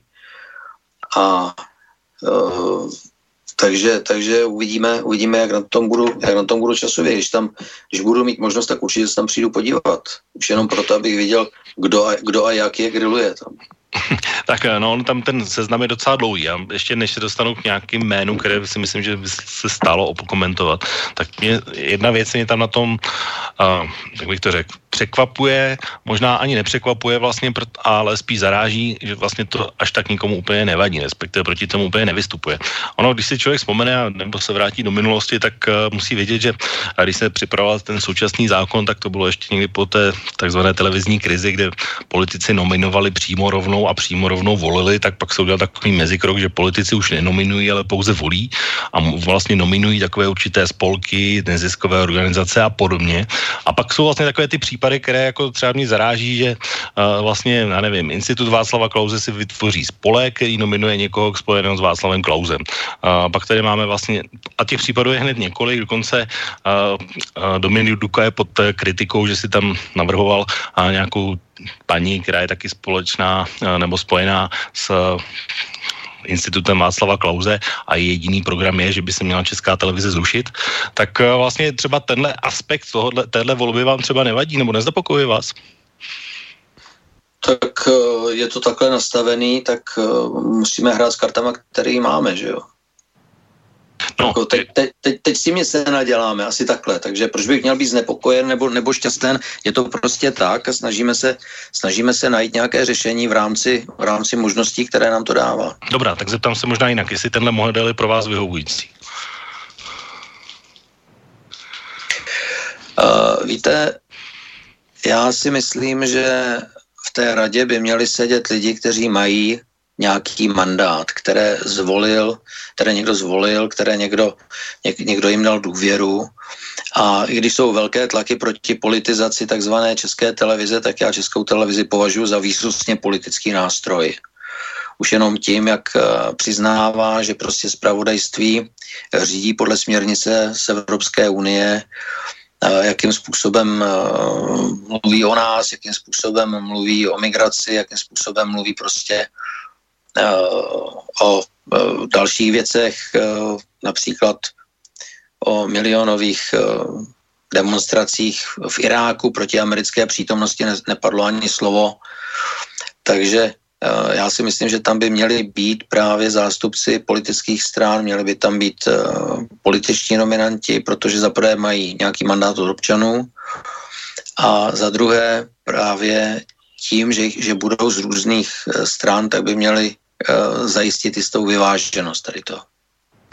No, jedno jméno, okrem, takhle, těch jmén, kterých tam jsou zajímavé, je tam spousta, já si myslím, že tam jsou dokonce i spousta z nich, uh, už byly těmi členy původně, takže teď se nějakým způsobem vrací nebo se snaží vrátit, ale je tady jedno jméno, které bych zmínil a to je takový typický možná příklad a možná jméno, o kterém se mluví, protože uh, si zmíněný pán na tom dělá poměrně velké, velkou reklamu a to je uh, Luboš Xaver Veselý, tak co si o tomhle jménu třeba myslíte konkrétně? Tak uh, já jsem... Já jsem se s tím pánem potkal několikrát, měl jsem s ním několik rozhovorů právě pro X T V. A já si myslím, že to je člověk, který své práci rozumí a tím, že podniká vlastně v oboru televizního vysílání, tak určitě bude vědět i o ekonomice. A protože určitě mu nemůžeme nikdo vyčítat, že je jednostranně zaměřený, tak mě by nevadil. No a není tam ona, taková ta známá věc, teď si převzal o víkendu z, zlatý citron televizní kritiky, ale taková ta věc vlastně, že je nominovaný um, v podstatě trikolorou Václava Klause, přičemž je známý ten jeho rozhovor přímo s Václavem Klausem mladší, že má jejich hlas a podobně, takže to je vlastně takové to tam...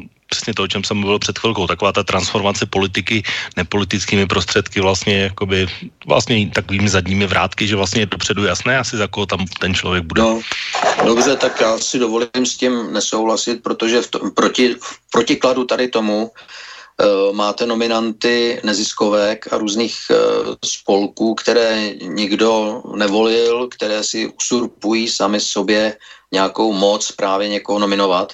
A v čem si myslíte, že tihle lidi by měli být lepší než ti, které nominuje nebo podporuje politická strana? Jenom, aby jsem se rozuměl, to není nic proti Luboši Xaverovi Veselému, já jsem proto v úvodu říkal, ne, že, te, já, že ten systém ne... je takhle nastavený, jakoby, že se politika dělá a neříkám, že to je jenom věc Václava Klause, to jsou jenom ty konkrétní příklady, ale samozřejmě ne, ne, fungují mluv, i jiné. Já, mluv, já mluvím o principu. No, já já mluvím o principu, že jestli, jestli, jestli mají tyto uh, kandidáty nominovat samozvané spolky nebo nějaké neziskovky, které si jenom prostě osub, usurpují nějakou moc o, to udělat, anebo politické strany. Jako proč by politické strany měly být a priori vyřeš, vyřazeny tady z toho? No, když tam můžou jít lidi, které nikdo nevolil a který, kteří se jenom prostě prohlásili za spolek a že teda jdou nominovat někoho do Rady České televize. Teď to je, teď to je nevyvážený. No, já teď proto říkám, aby nedošlo k nedorozumění. Já jsem začal, nebo když jsem se ptal před chviličkou, tak jsem říkal, že vlastně teď to je tak, že politici nemohou nominovat a mohou nominovat, nominovat různé neziskové organizace, spolky, ale vlastně to je tak, že politici přes ty spolky si nominují stejně své kandidáty. Proto jsem mluvil o tom, jestli ten stav je vyhovující, nebo jestli by se nezasloužil změnit. Proto jsem se na to ptal a proto říkám, že to není jenom věc, která se týká Václava Klause, ale samozřejmě to propojení různých lidí na různé politiky přes různé prostředníky, které jsou těmi nominanty, je samozřejmě jasné, to o tom není sporu. No a teď mluvil jste o té, o té paní z institutu Václava Klause, já myslím, že to je ta sama, o které teďko senátoři Láska a další prostě psali, psali nějaký hanopis právě kardinálu Dukovi, aby odvolali její dominaci. Tak ano, jako, taky lidovce, ano. Já si myslím, že v první řadě, že to ukazuje, jak moc se bojí, aby tam seděl nezávislý ekonom. Ale na druhou stranu, pak, když nesmíme nominovat, tak jak, jakým způsobem si, si dovolej vlastně žádat někoho, aby stávnul svoji nominaci, když to nominovali, to je to samý. No, já proto říkám, že já nehájím žádnou stranu, ani neříkám, že je mi to sympatické, nebo že mi to není sympatické, jenom říkám, že ten systém teď je takhle nastavený, ale stejně se ty mediální tlaky, tlaky z různých stran promítají přes ty prostředníky do těch nominací, proto, proto to říkám, jestli, že, jestli to považujete za správné nebo nezasprávné. Já to teda za správné nepovažuji z žádné strany, takže, takže z tohohle hlediska a vlastně a je to samozřejmě svévolné a suverénní rozhodnutí sněmovny a, a přeji si jenom jako občan, aby zvolil skutečně ty nejlepší, kteří tam jsou a můžeme se samozřejmě bavit, který je ten nejlepší podle nás, nebo podle vás, nebo každý na to může mít názor jiný, ale jenom říkám, že to, co mě tam na tom trošku zlobí, je právě přesně tohle, že se vlastně ta politika hraje přes ty nominace a tak trochu zadními vrátky, proto to tak popisuji. Mm, já s vámi naprosto souhlasím. Tak. No, už se pomalu blížíme ke konci a jenom tady, když jsme zmínili ještě tu mediální stránku, tak jenom ještě, co se týká České televize. Já jsem tady měl připravené ještě jedno, asi poslední audio Radima Fialy, které stihneme a které vlastně se vrací trochu v čase do října loňského roku, kdy Česká televize byla taky na paškálu ohledně jejich výročních zpráv a podobně, ale padlo tam, protože vlastně vysíláme i na Slovensku, tak jedno takové zajímavé srovnání. Tak pokud je audio připraveno, tak pojďme si pustit Radima Fialu. Pane Fialo, jedním z těch návrhů, která, který vaše strana velmi podporuje, je navázání rozpočtu České televize na státní rozpočet. Ano. Můžete mi jmenovat jednu úspěšnou, respektovanou veřejnoprávní televizi v západní Evropě, která tímhletím způsobem funguje? Já myslím, že nemusíme chodit tak daleko. Je to například na Slovensku, kde je slovenská televize veřejnoprávní navázaná na státní rozpočet. Každý rok nehlasují o zvyšování, například o zvyšování peněz v tom státním rozpočtu tak, aby tvořili nějaký politický tlak, protože ale je skutečně je státní, R T V S protože... vzorem pro Českou televizi, uh, médium, myslím, které zrušilo ano. investigativní pořad, kde byly desítky redaktorů v obavě z, právě z manipulace, z, ze špatného managementu a tak napsali onen veřejný dopis. Mezinárodní organizace ano, novinářské pane, pane projevovaly obavy to, právě redaktore, je to také tak, že samozřejmě i Rada uh, pro rozhlasové televizní vysílání potrestala Českou televizi. Řekla, že její zpravodajství je neobjektivní a nevyvážené. Například při Velké americké noci při volbě prezidenta Donalda Trumpa. Takže e, ty problémy jsou všude a my vidíme, že prostě dneska jich přibývá. A já si myslím, že ta diskuze v poslanecké sněmovně, ať byla zleva, zprava, tak prostě jenom dokazuje to, že něco je špatně a že se to musí řešit. Tak to byl Radim Fiala a možná si, pane poslanče, asi určitě pamatujete na tu debatu podzimní bouřlivou ohledně těch zpráv. Jenom, jestli si to pamatuju dobře, kolik ještě těch zpráv tam je vlastně neschválených ve sněmovně? No, to bylo ještě nějaké tam vysí stále. No, za rok osmnáct, myslím, a, a teď přijde za devatenáct.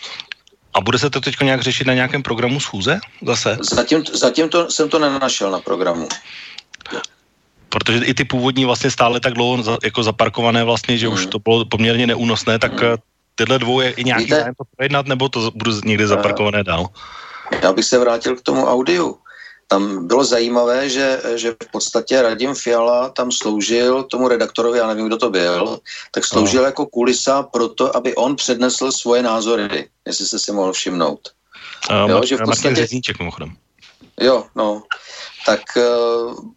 Jako bylo, bylo docela zajímavý v podstatě, že, že jako v určitém momentu přestalo být, přestalo být důležitý, co říká, co říká kolega Fiala, ale bylo uh, důležitý to, že, že prostě někde si dovolili, dovolili prostě uh, tu televizi navázat na ten státní rozpočet a, a že odešli investigativní novináři. Tak jako co se týče investigativních novinářů, tak uh, pakliže... Investigace rovná se bulvár v podání České televize, že jo, sto šedesát osm reportéři Newsroom, tak uh, já si myslím, že Slováci na tom vydělali, jo, protože uh, to, jsou, to jsou pořady, které do seriózního média v podstatě nepatří, tím, že, tím, že vloženě jdou po špíně a, a to, co provedli třeba se synem uh, premiéra Babiše a podobné, podobné kauzy. Jo, to...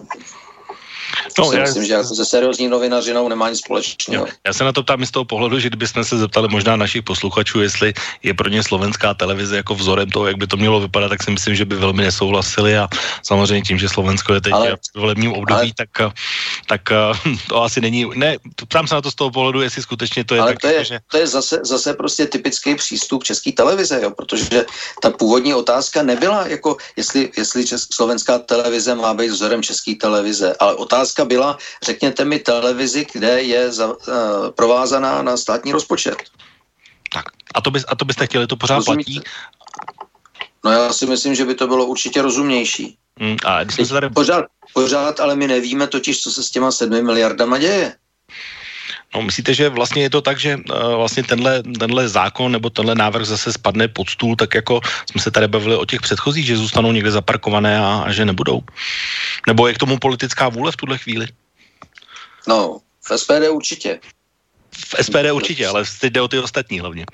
Myslím si, že určitě, a nebo jak u Andreje Babiše. Můžeme, můžeme počítat s tím, že, že takzvaný uh, demoblok, což je ta, ta, ta liberální parta, včetně Pirátů, tak ty určitě budou proti.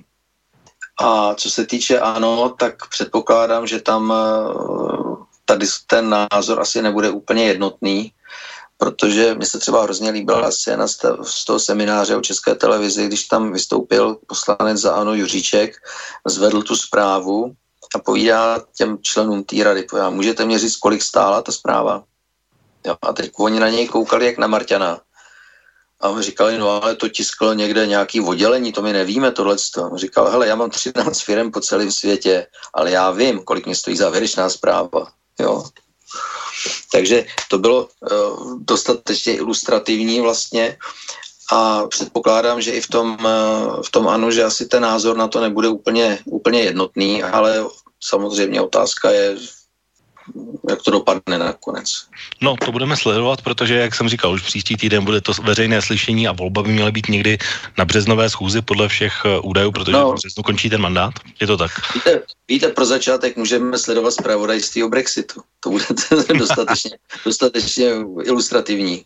Tak no, říkám, dneska je takový Brexit Day, to znamená to, tam, kde jsme dneska začali, tak, víte, myslím, tak už vlastně čtyři a půl hodiny zbývá. Někdy, Někdy v dubnu nebo kdy uh, jsem byl v Událostech komentářích uh, s Lubomírem Zaorálkem právě na téma Brexit. Jo.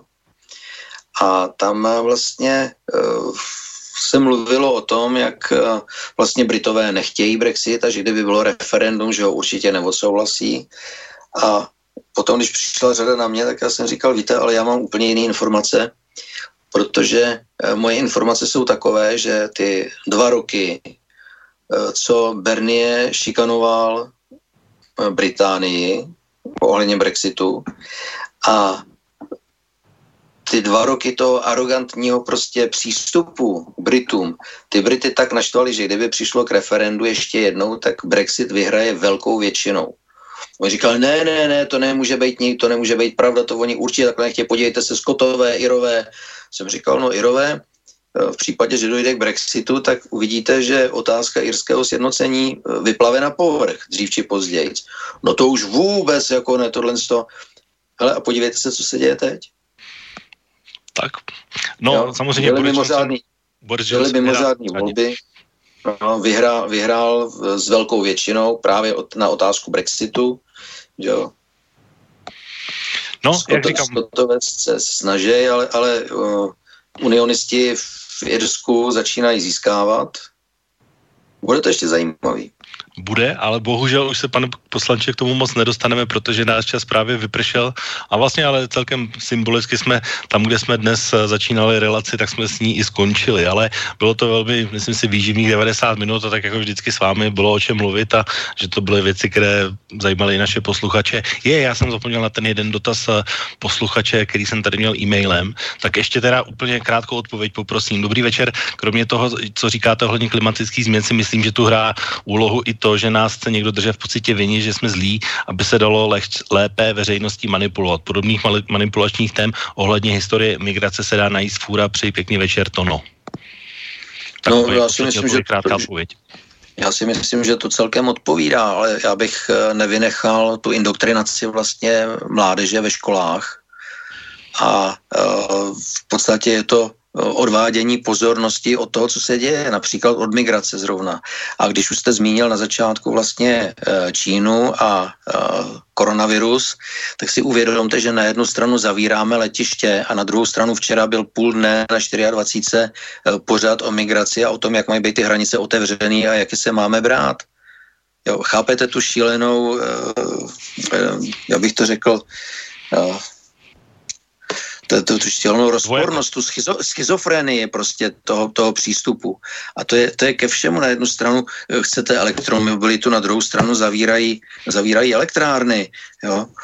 A prostě celý je to postavený na hlavu. Já věřím a doufám, že prostě ten první kamínek, který z té šílený babylonský věže Evropské unie vyletěl, to, to znamená ten Brexit, že prostě ty další budou následovat, a protože ta věž podle mého názoru je tak ujetá a tak, tak vzdálená realitě, že nemá šanci přežít a my si můžeme jenom vybrat, jestli se necháme zatáhnout do nějaký šílený dluhový katastrofy minimálně, a nebo, nebo že prostě půjdeme svojí vlastní cestou. Protože uvědomte si, že my jsme vstupovali do E H S, ne do E U. My jsme vstupovali do, do společenství, kde prostě všichni si byli rovní a každý obchodoval prostě se všema na základě, na základě vzájemné výhodnosti. A najednou přišla Lisabonská smlouva a všechno bylo jinak. Najednou nemáme do čeho mluvit, do svých vlastních věcí. Tak, jak říkám, bohužel o, o tomhle bychom mohli mluvit ještě dlouho, ale čas už jsme přetáhli do konce, takže, uh, ale každopádně chtěl bych vám opět poděkovat za vaši návštěvu a za še, vaše názory a věřím, že se opět zase po čase tady setkáme a že se aktuální věci, které budou na stole jak ve světě, tak i v české politice probereme. Takže to byl, vážení posluchači, poslanec parlamentu pan Jiří Kobza, takže ještě jednou děkuju. Já děkuji za pozvání a přeju vám i posluchačům hezký zbytek večera. Tak od mikrofonu se v tuhle chvíli loučí Intibo, přeji vám příjemný zbytek večera, příjemný zbytek víkendu a za dva týdny z relací Okénko opět naslyšenou. Táto relácia vznikla za podpory dobrovoľných príspevkov našich poslucháčov. I ty sa k nim môžeš pridať. Viac informácií nájdeš na w w w tečka slobodnyvysielac bodka es ka. Ďakujeme.